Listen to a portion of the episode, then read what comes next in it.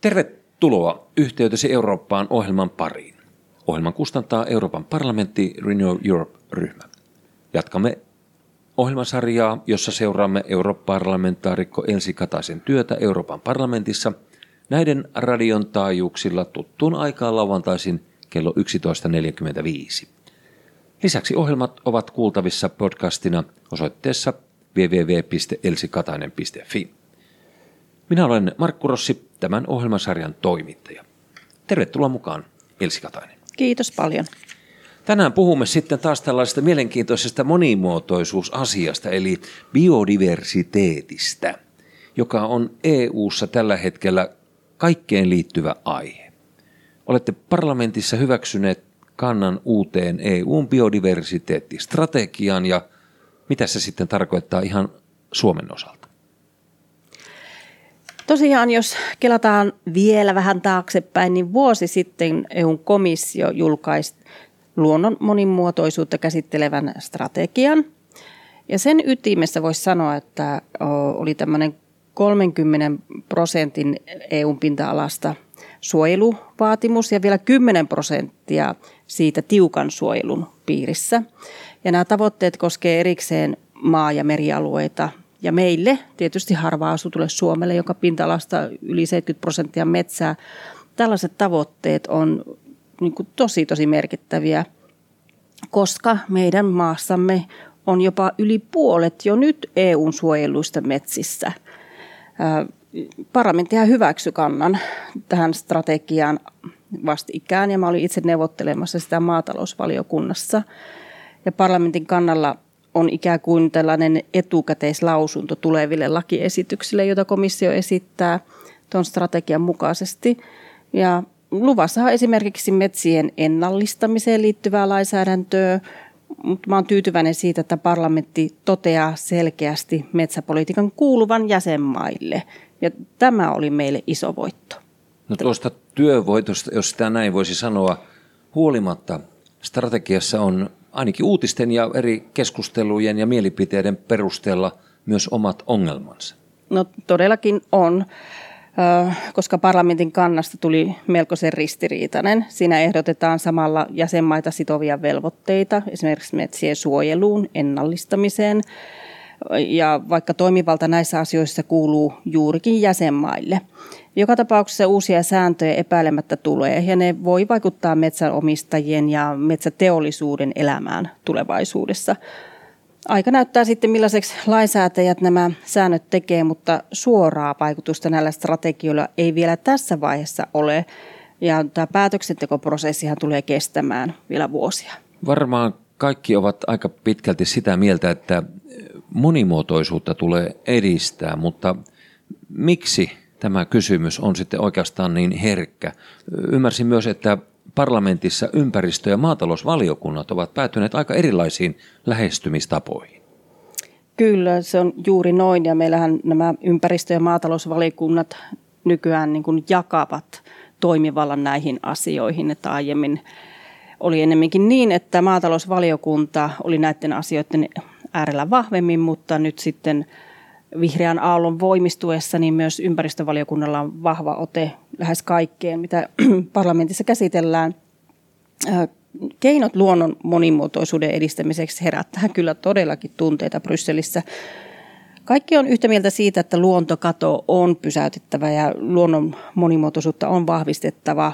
Sitä ei kukaan kiistä ja me se, sen näkymä niin kuin yhdessä jaetaan. Mutta linjaerot tulee esille, kun aletaan puhua keinoista. Niin erilaisia näkökulmista me eri jäsenmaat asioita katselemme.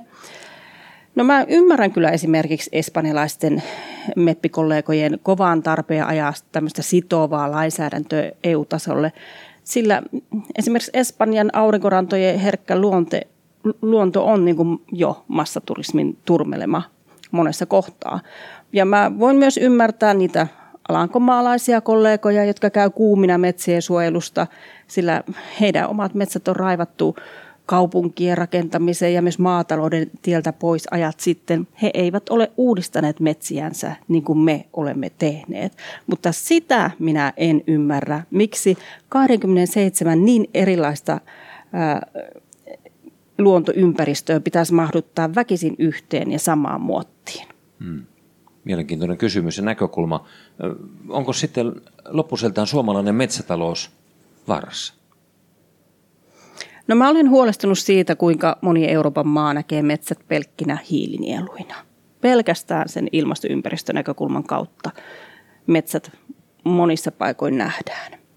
Eli siinä kohtaa taka-alalle jää kestävän metsätalouden kokonaishyödyt yhteiskunnalle ja, ja esimerkiksi se, että hiilinielu ei kasva ilman ihmisten tekemiä hoitotoimenpiteitä, koska, koska hiilinielut kasvaa parhaiten kasvavassa metsässä.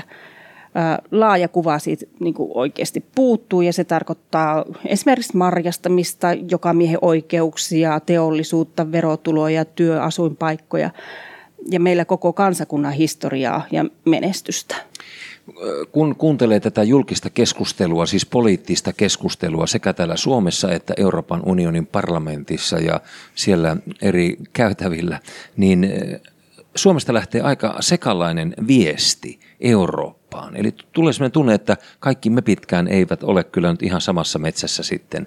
Ja kuitenkin kun voi kuvitella ainakin, että ja toimiiko nimenomaan nyt tämä suomalainen kestävä metsätalous jollakin lailla jopa vientituotteena ja maailmalle mallina oikeasti? Niin, kun puhutaan meidän meppijoukkoa, 14 meppiä, niin, niin me emme ole yksissä tuumiin ajamassa näitä samoja asioita. Meillä on sellainen neljän viiden MEPin joukko, joka on eri metsästä kuin esimerkiksi itse, itse olen näin, sen vahvasti koen. Mutta tämä kestävä metsätalous, suomalainen kestävän metsätalouden malli on YK on kestävän kehityksen tavoitteiden mukainen. Ja, ja se pitää sisällään sen, että ymmärrys metsien ekologisesta, sosiaalisesta ja myös taloudellisesta merkityksestä on tasapainossa. Mä en, mä en usko, että ympäristön osalta tavoitteita voidaan kestävästi saavuttaa, jos tämä sosiaalinen ja taloudellinen puoli ei ole myöskin kunnossa.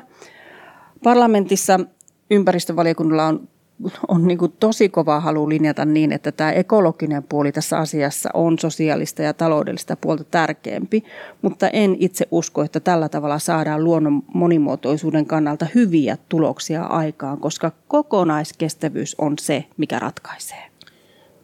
Vaikeita kysymyksiä varmasti ihan taloudellisesti ja ympäristön kannalta ja alueellisesti ja hyvin, hyvin monen asian tiimoilta. Eurooppa on kuitenkin omat metsänsä käyttänyt ihan eri lailla kuin Suomi, joka edelleenkin niitä kasvattaa ja vaalii. Nyt kun tätä EUn metsästrategiaa ollaan päivittämässä, niin ihan väkisten tulee mieleen, että yrittääkö komissio jonkin sortin metsävallan kaappausta ja ottaa eurooppalaiset metsän, eli lue suomalaiset metsät jollakin lailla haltuun? No EU-komissio astuu selvästi jäsenmaiden tontille nyt monissa metsäpolitiikkaan kuuluvissa asioissa.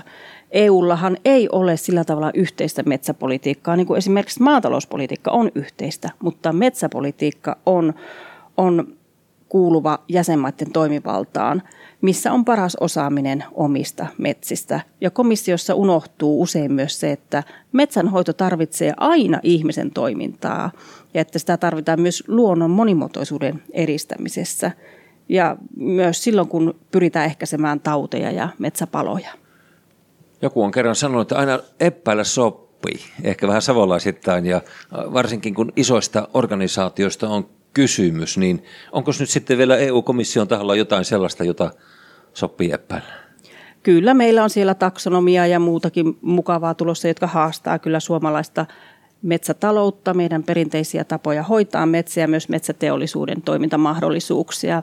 Epäillä sopii metsät kuitenkin toimivat aika pitkälti myös sitten muussakin tarkoituksessa. Siellä voidaan luoda uusia vaatteita, tekstiiliä, kemikaaleja, kaikkea sellaista tuotantoa, joka antaa, antaa aika hyvän aika hyvän pohjan myös tälle Suomen toiminnalle. Ja tässä mielessä tuo vihreä talous on, on aika tärkeä asia. Kuinka paljon siellä panostetaan tähän sitä kautta metsätalouden ja tuotannon monipuolisuuteen ja uusiin asioihin? Vaatteiden, lääkkeiden, kaikkien tämän suhteen? No tämmöisiä uusia hyviä käyttökohteitahan vaikka kuinka paljon jo, jo käytössä on jatkuvasti etsitään ja on kehitteillä. Esimerkiksi Itä-Suomen yliopisto on erittäin vahvasti panostanut juuri, juuri tähän. Ja tämä on muuten yksi asia, mikä ei nyt ole aivan selkeästi tuolla myöskään esimerkiksi metsästrategiassa EU-tasolla huomioitu, kuten ei myöskään perinteistä puurakentamista. Pitäisiköhän vielä sanoa, että metsä pitää nähdä puilta? No, sitä voi jokainen miettiä ihan niin kuin haluaa, mutta kiitoksia Elsi Katainen. Tässä oli tämänkertainen yhteytesi Eurooppaan ohjelma. Ja seuraavalla kerralla pohdimmekin yhdessä Elsin kanssa, mihin suuntaan Euroopan unioni on menossa ja mikä virka tulevaisuuskonferenssilla oikein on.